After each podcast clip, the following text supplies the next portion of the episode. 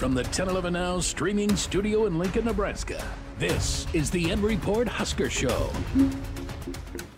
Hello and welcome everyone. Bill Rentschler in the 1011 Now streaming studio, joined alongside by sports director Kevin Sjuts. Kevin, nice to have you back in the studio after a weekend trip up to Madison. Nice weather, all things considered, for a November uh, Big Ten football game. But it's a beautiful day for football. But the result again lacking for Husker fans. Uh, I think if we, you know, we sat here however many weeks ago, and we were sitting at five and three. Nebraska sitting at five and three, and now sitting at five and six, still searching for uh, their sixth win and bowl eligibility. Yeah, you know, when Nebraska went into the month of November, Bill, it was you got four tries for one win. And coming off the three game winning streak Nebraska had, you felt pretty good. I think mm-hmm. fans all really liked the Huskers' chances, especially knowing the next two opponents were Michigan State, Maryland. So that was kind of the window of opportunity. After those two passed by, then it's, well, you got to get one of two. Wisconsin things get slumping tougher. a little bit. We got to win on the road. Could it happen? Still feel like there's a chance. And here you are now in week 12 against Iowa, a really good Iowa team. Uh, their, their defense, especially, is mm-hmm. pretty salty. Can Nebraska find a way to win at home on a charged up Friday on the day after Thanksgiving against their rival with the Heroes Trophy at stake? And oh, by the way, it's going to be senior day. It's going to be the last time inside the stadium for uh, about 24 players, we suspect.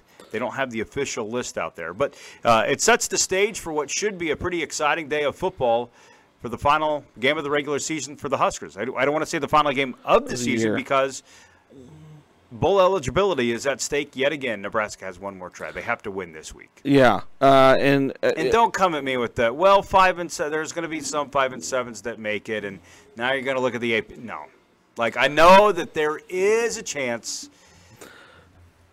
But would you again? This is we could do a whole forty minute discussion on this. But like, would you do it even at five and seven? Would you go to a bowl game? Are you asking me or Matt Rhule? I'm asking.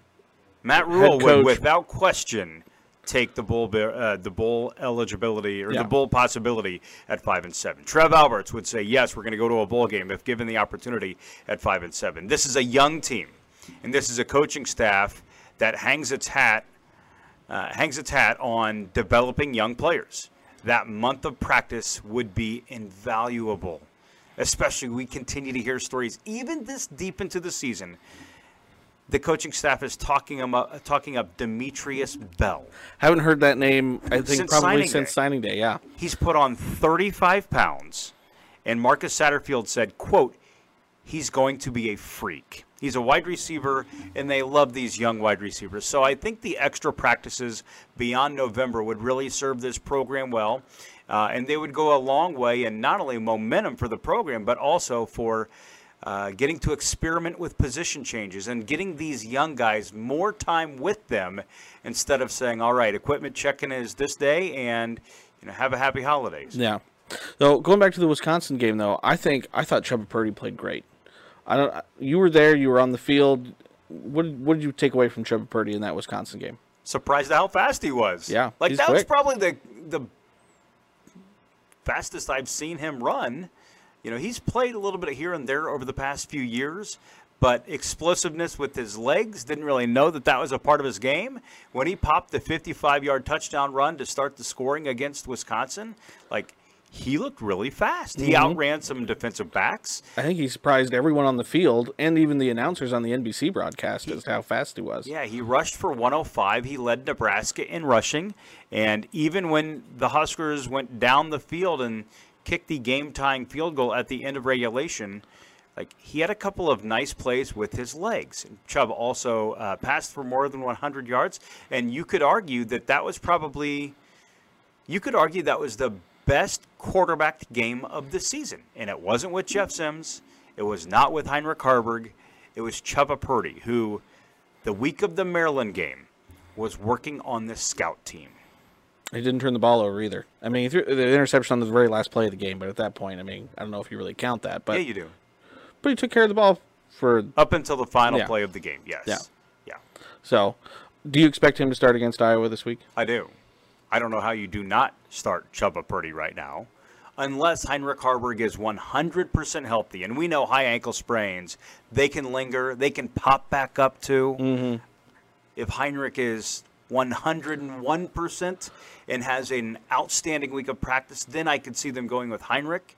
But right now, with what Chubba showed you at Wisconsin, um, and also the depth chart changes this week. It lists Chubba among the three quarterbacks. They don't mm. have an undisputed number one. It Lot of says ors. Chubba or Jeff or Heinrich. If you're asking me to place my bet right now, I think it's Chubba Purdy starting against the Hawkeyes. So Iowa comes in. They just clinched the West. So maybe you could say that they, you know, it's a rivalry game, but they've clinched the West. So. Don't tell me they're going to lack motivation. I don't No, think no, they no. would, but you could make maybe make an argument that they've clinched the West, so their job is done. You know, let's just No, get through, get through game. this game. And I don't care if Iowa is nine and two or two and nine. That's a team that's going to come here knowing that there is a lot at stake, not only for the program but for their fan base, Mm-hmm. for bragging rights, for the trophy that they currently do not possess. Mm-hmm. I understand from the Big Ten perspective. Yeah, the game doesn't have any implications for the Hawkeyes, Mm-hmm. but there's a lot of other factors that would motivate uh, a ranked team coming here to Lincoln. I think Iowa is kind of the antithesis of Nebraska in that Nebraska keeps finding ways to lose, and Iowa just keeps finding ways to win. I both think they're both very similar. Offense is not great. Defense is where they hang their hat, but Iowa just down the stretch, you see them make a play, break a run, score a late touchdown that puts them over the top. Do you think that's a fair comparison? I think that's pretty right. In fact, I uh, had an interview with Trev Alberts today, and we're working on that for our N Report pregame show, which is coming up on Friday, leading up to the Iowa game. It'll air from 10 to 11 a.m. I give the game's on 10 11. On so CBS, there's a lot right. of fun and exciting things happening here uh, at our television station this week. And one of the things Trev shared with me as we kind of did uh, a rehash of this season, and I asked him about his analysis of Matt Rhule and his first year with the Huskers. He said, ultimately, you're, you're defined by your record. But as much as people don't want to hear it, there's not a whole lot separating 9 and 2 Iowa and 5 and 6 Nebraska going on the body of work. But the mm-hmm. records are pretty different. And I think that aligns with your take of everything, Bill. Yeah, and I think I mean Matt Rhule said it early on Monday. You know, couldn't be happier with with the, the, the progression of his team, the growth of the young players, but angrier about the record. And then you just jumped into my next point: is pregame show, ten o'clock, flip on CBS. You know, maybe have some leftovers warmed up on the plate. You know, from uh, Thanksgiving. What do we got coming for that hour pregame special? Yeah, thanks for asking. Uh, we've got a team of people working on it. Brett Baker is our uh, producer that's helping putting it together. Kendall Lanier is going to have a few reports in there. Chase Madison is going to be with me uh, in this show. We have even a story um, about you know it's the heroes game right so the heroes trophy is presented but also each state identifies and recognizes somebody who did uh, a heroic community act and the recipient this year is from Nebraska. In fact, from our area, lives just south of Lincoln, outside of Hickman. Um, he came upon a car accident down in Wichita and saved somebody's life. Yeah. So we're going to profile him in the pregame show. That's not the answer you were expecting from me. um, we're going to have a few live guests. We'll be reporting from inside Memorial Stadium, and We'll hear from Trev Alberts. Adrian Martinez is back interning on the business side of things at the University of Nebraska. We're going to catch up with uh, Adrian Martinez. Phalen Sanford. He's what? A defensive back for Nebraska? Yeah. He's a songwriter. He came to our studios, played the guitar, and sang for us. It's amazing. Our viewers are going to want to watch that. Uh, he might have a career beyond football in music. Yeah. Uh, and we can't wait to tell you uh, his story and share his talents uh, with our viewers. Uh, so, the whole lot of fun we're going to have along the way as well. Should be a, a ton of good stuff in that hour long pregame show, and I believe there'll be a little bit, a little bit of volleyball stuff, which kind of leads me into my next. We'll have a little bit of stuff in the volleyball on the pregame show, but volleyball, obviously, the big news this week. They clinch the Big Ten championship. Uh, it was a road game uh, in Iowa or at Iowa. Didn't necessarily feel like it. There was a lot of red in the stands. You were there uh, in Xtream Arena. There was a lot of red in there. It was their blackout day. It was Iowa's blackout game that had a whole lot of red. And even the crowd gave John Cook a standing ovation as he came onto the court. And then Nebraska took care of business, maybe a little bit closer of a match than some of the fans expected because Iowa is winless in conference play.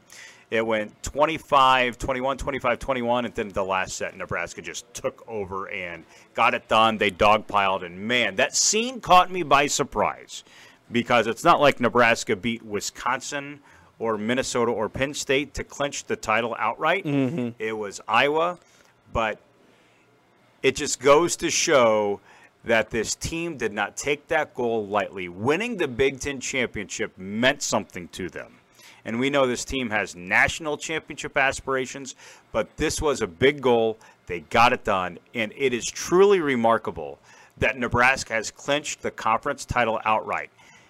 A Big Ten championship, by the way, because there are routinely four, five, six conference teams in the top 25. So it's a tough conference. Mm-hmm. And they got it done with a week left in the regular season. Week to spare. And I mean, the last week, we all thought, because they're on the road both Friday and Saturday at Wisconsin, at Minnesota, we thought it might come down to the at Wisconsin match on Friday. But it's clinched, it's in the bag, and now, you know, maybe trying for that perfect season. Yeah, find somebody that would tell you they thought that the Big Ten championship would not come down to Nebraska versus Wisconsin on the day after Thanksgiving. Mm. Everybody thought it would be that. Or, or yeah. if, if it wouldn't come down to it, it was going to come down to the following day because there might be tiebreaker situation, something like that. I, I don't know that too many people, even beyond Nebraska, I think folks that cover and follow college volleyball nationally, regionally, in the Big Ten, Everything positioned itself to, wow, look at this, the final week of the regular season.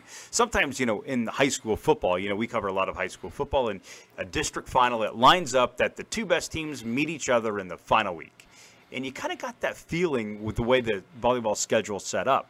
However, Nebraska was so stinking good and so dominant that they took care of it, and it's now anticlimactic, them playing at the UW Fieldhouse this coming Friday. It'll still be a great match. Again, that's going to be on at three. three oh, it's huge for Wisconsin. Oh yeah, I you don't want Nebraska doesn't want doesn't want necessarily want Wisconsin to fall too far and maybe end up as a two seed in their side of the bracket, which that would make life difficult. But that's at 3 p.m. on BTN, and then they finish up the season uh, at Minnesota uh, on Saturday at 8 p.m. That match also uh, on BTN. So again, two tough road matches, but John Cook could probably have it no other way heading into the NCAA tournament. Yeah, and that's his motivation for his team right now is these two matches, though they don't have Big Ten implications, they do serve as kind of a play-in round to the NCAA tournament. It's going to help them get ready for the tourney, and the selection show is on Sunday. So uh, the volleyball season is really going to turn up here this week, if it hasn't already, just based on what Nebraska was able to accomplish.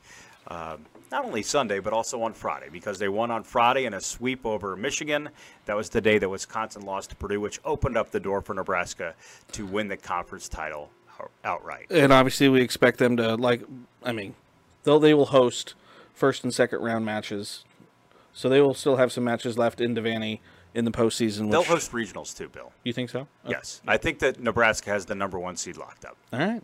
Regardless of what happens this week, I I think Nebraska has established itself as the top team in college volleyball. I expect them to be number one on Selection Sunday. They're the Big Ten champs. They're yeah. undefeated. Yeah. And you know, uh, sometimes I, I go on my rants about just eye test, right? Yeah. This team's really good. Yeah. They have the best libero in the country, and Lexi Rodriguez. Um, and, and their defensive numbers are just outstanding. And then they just have enough firepower offensively. And this is all with Lindsay Krause sidelined. And yeah. it sounds like she's working her way back. They don't want to say she's going to play this week or next week, but she continues to make progress. And there is a scenario in which she could be back on the floor for the postseason. Would like to see that again. She's just another dynamic piece uh, for that uh, for that team. Uh, uh Friday's not going to be busy enough for you. I also want to mention soccer, Elite Eight. Uh, they'll be at Stanford, I believe, for Correct. a 4 p.m. match. Um, they've been a super awesome story to watch over the last couple weeks, host, hosting matches at Hibner uh, this last weekend. Yeah, the crowds have been outstanding. I think that the fan base that has followed this soccer team has really fallen in love with them. They've got some stars that people are going to talk about for years to come. Eleanor Dale is now the program's single season scoring leader. I think 27, 28 goals she's at right now, and she has just been absolutely outstanding this year. And she can strike the ball from anywhere and score. So they are in the Elite Eight for just the third time in program history. Uh, it's crazy that they got to play those first three rounds of the NCAA tournament all at home. There was some upsets on their mm-hmm. side of the bracket. They benefited, uh, but now it's going to really crank up. They have to beat um, one of the national championship contenders in Stanford. But right now, there's only teams, eight teams left, and the Huskers are right there in the hunt with everybody else. So that'll be at 4 p.m. on Friday. I forgot to mention also, um, Nebraska is favored two and a half points over Iowa. Now, see what careful which line you're looking at. I'm pulling it off ESPN's line. I because always pull our lines all off ESPN. over the board. You can find a line that has Iowa favored by one and a half. Mm-hmm. You can find Nebraska favored. In, even on opening day for the line on Sunday, they kept swinging back and forth. It's basically a pick'em game. Basically sure. a pick'em game. Over under is 26 and a half. The, the, that's the I would bigger, hammer the under. If you want to talk about the betting implications of this game, if you're into that, historically, last I saw, it was tied for the lowest over under in the history of betting lines in and college football. I was basically been at that point for the last several weeks, and the under hits has hit every time. I believe so. Iowa is allowing 12 points per game. And you know, Nebraska's defense is really good, and Iowa's offense isn't spectacular. However, they, as you mentioned earlier, they find ways to win. I'm not saying that Iowa will win. I'm not saying Nebraska will lose. What we're saying is it's going to be a low scoring game. Yes. And that really magnifies a turnover, a field position situation. Brian Buschini just hasn't been the Brian Buschini we know over the past few weeks. And I don't know what the weather looks like for Friday right now Cold. at Memorial Stadium. It's going to be cold. What about the wind? What I do we mean, know about I mean, it's it's going to be late November. I think the wind is always kind of whipping around in late November. So, um, chance for snow has kind of gone down a little bit. I think uh, Brad uh, Brad Anderson had a twenty percent chance on there this morning. So, but that's something we'll watch. What's the high temperature on Friday? Thirty six, maybe. Oh boy! And that's you know the high, which is going to be in the afternoon. You're kicking off at eleven. It's probably going to be in the twenties. So going to be you want to bundle up for that one. One of the coldest games I've ever covered in my 20 year career was at Iowa. It was Nebraska Iowa day after Thanksgiving. Rex Burkhead was Ooh. on the team, and I remember at halftime the teams ran into the locker room, and I decided to remain on the sidelines because I did not want to move. Like my you bones ached. It was I was yes, it was like I was frozen to the spot I was in, and it hurt to step.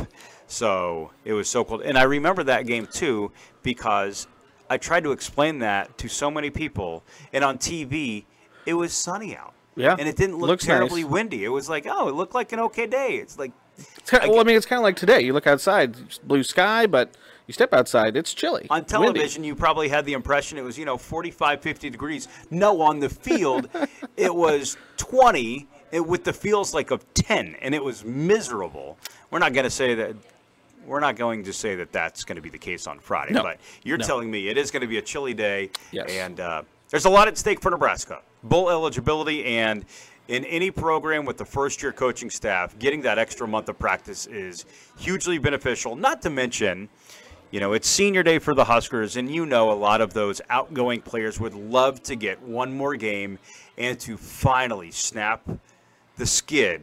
You know, it's been since 2016 since Nebraska's played in the postseason, and they would like to be that group that ended the drought. And wrapping up here, one the one big news item today was Ty Robinson announcing he's coming back for his sixth year. I think he said correct in 2024, which is huge for that defensive line. Surprised me to be honest with yeah. you because he has received a lot of praise from this coaching staff, which knows what NFL talent looks like. And Matt Rhule has said on multiple occasions Ty Robinson is an NFL caliber player. If you remember, a few weeks ago, Ty had, I think, one tackle, but Matt Rhule said he was dominant based on how disruptive he was in the opponent's run game and how he was able to constantly get to the quarterback. So given Rhule's analysis of Ty Robinson, you just got the sense that, you know, he knows, he sees the NFL potential here. Ty's probably going to be pursuing that after this season. That's not the case, and man, that is to the delight of Husker Nation because uh, he's going to he's a veteran voice. He understands this defense, and he's really good. Does that is Nash? Will Nash be back next year? Do you know? Is he Yeah. still okay? So you still you got Nash coming back and Ty Robinson. So Some that's pretty good pieces to work Yeah. around, especially considering, you know, some of the guys that are going to exit the program in the middle at the second level. Luke Reimer, Nick Henrich, I believe. I, I Mm-hmm. is he a senior? I believe he is. And then So Quin- if- Quinton if- Newsome as well. If they exit, you know, having experience up front in the middle, uh, Nick Henrich is listed as a junior. But then again, Okay. when you see junior, senior, so, you don't even know because No, of the don't. COVID year situation. Um, it's hard to identify like how many years of eligibility. Somebody even joked the other day that uh, Thomas Fidone's in his third year in the program. He's a He's a freshman. You say that with air quotes. Yes. Yes. All right. But again, uh, pregame show starts at 10 o'clock on CBS. So again, have your uh, Thanksgiving leftovers all set and ready to go and your favorite couch cushion. Uh, and we'll bring you tons of good coverage uh, starting at 10 o'clock on CBS. So anything else before we let everyone go, Kevin? Oh, I got to tell you who's uh, Oh, on yeah, the broadcast who's the because call? this is the first time Nebraska has played on CBS since the Gator Bowl in 2009, the Yes. first year of Bo Pelini. The Huskers won that game, uh, so hopefully our, our network can try to bring some Yeah. Hus- the Huskers some good juju. Uh, it's going to be Tom McCarthy on the play-by-play with Ross Tucker as the analyst. So it'll. Everybody knows the CBS college football theme music because you see it with Mm. all the SEC games that have national appeal with Alabama and Georgia and Tennessee, and Texas A&M. It'll be weird to see him on CBS. You're going to hear that music, and right afterwards, you're going to see Memorial Stadium, and you'll see that iconic inn on the field. It's going to be pretty cool. It will be. And I hope the viewers can really enjoy that. Awesome. All right. Thank you so much, Kevin. Appreciate it. Again, Kevin's working very hard over the next couple days to get that pregame show ready to go. So make sure you tune in and enjoy. Thanks, everyone, for watching right now. I hope everyone has a nice Thanksgiving, and we'll see you next time. You've been listening to the N Report Husker Show from 1011. Watch, listen, and stream on the 1011 Now app, on YouTube, or wherever you get your podcasts. For more Husker coverage throughout the week, watch the N Report on 1011 Sports at 6 and 10 p.m. and download the 1011 Now app.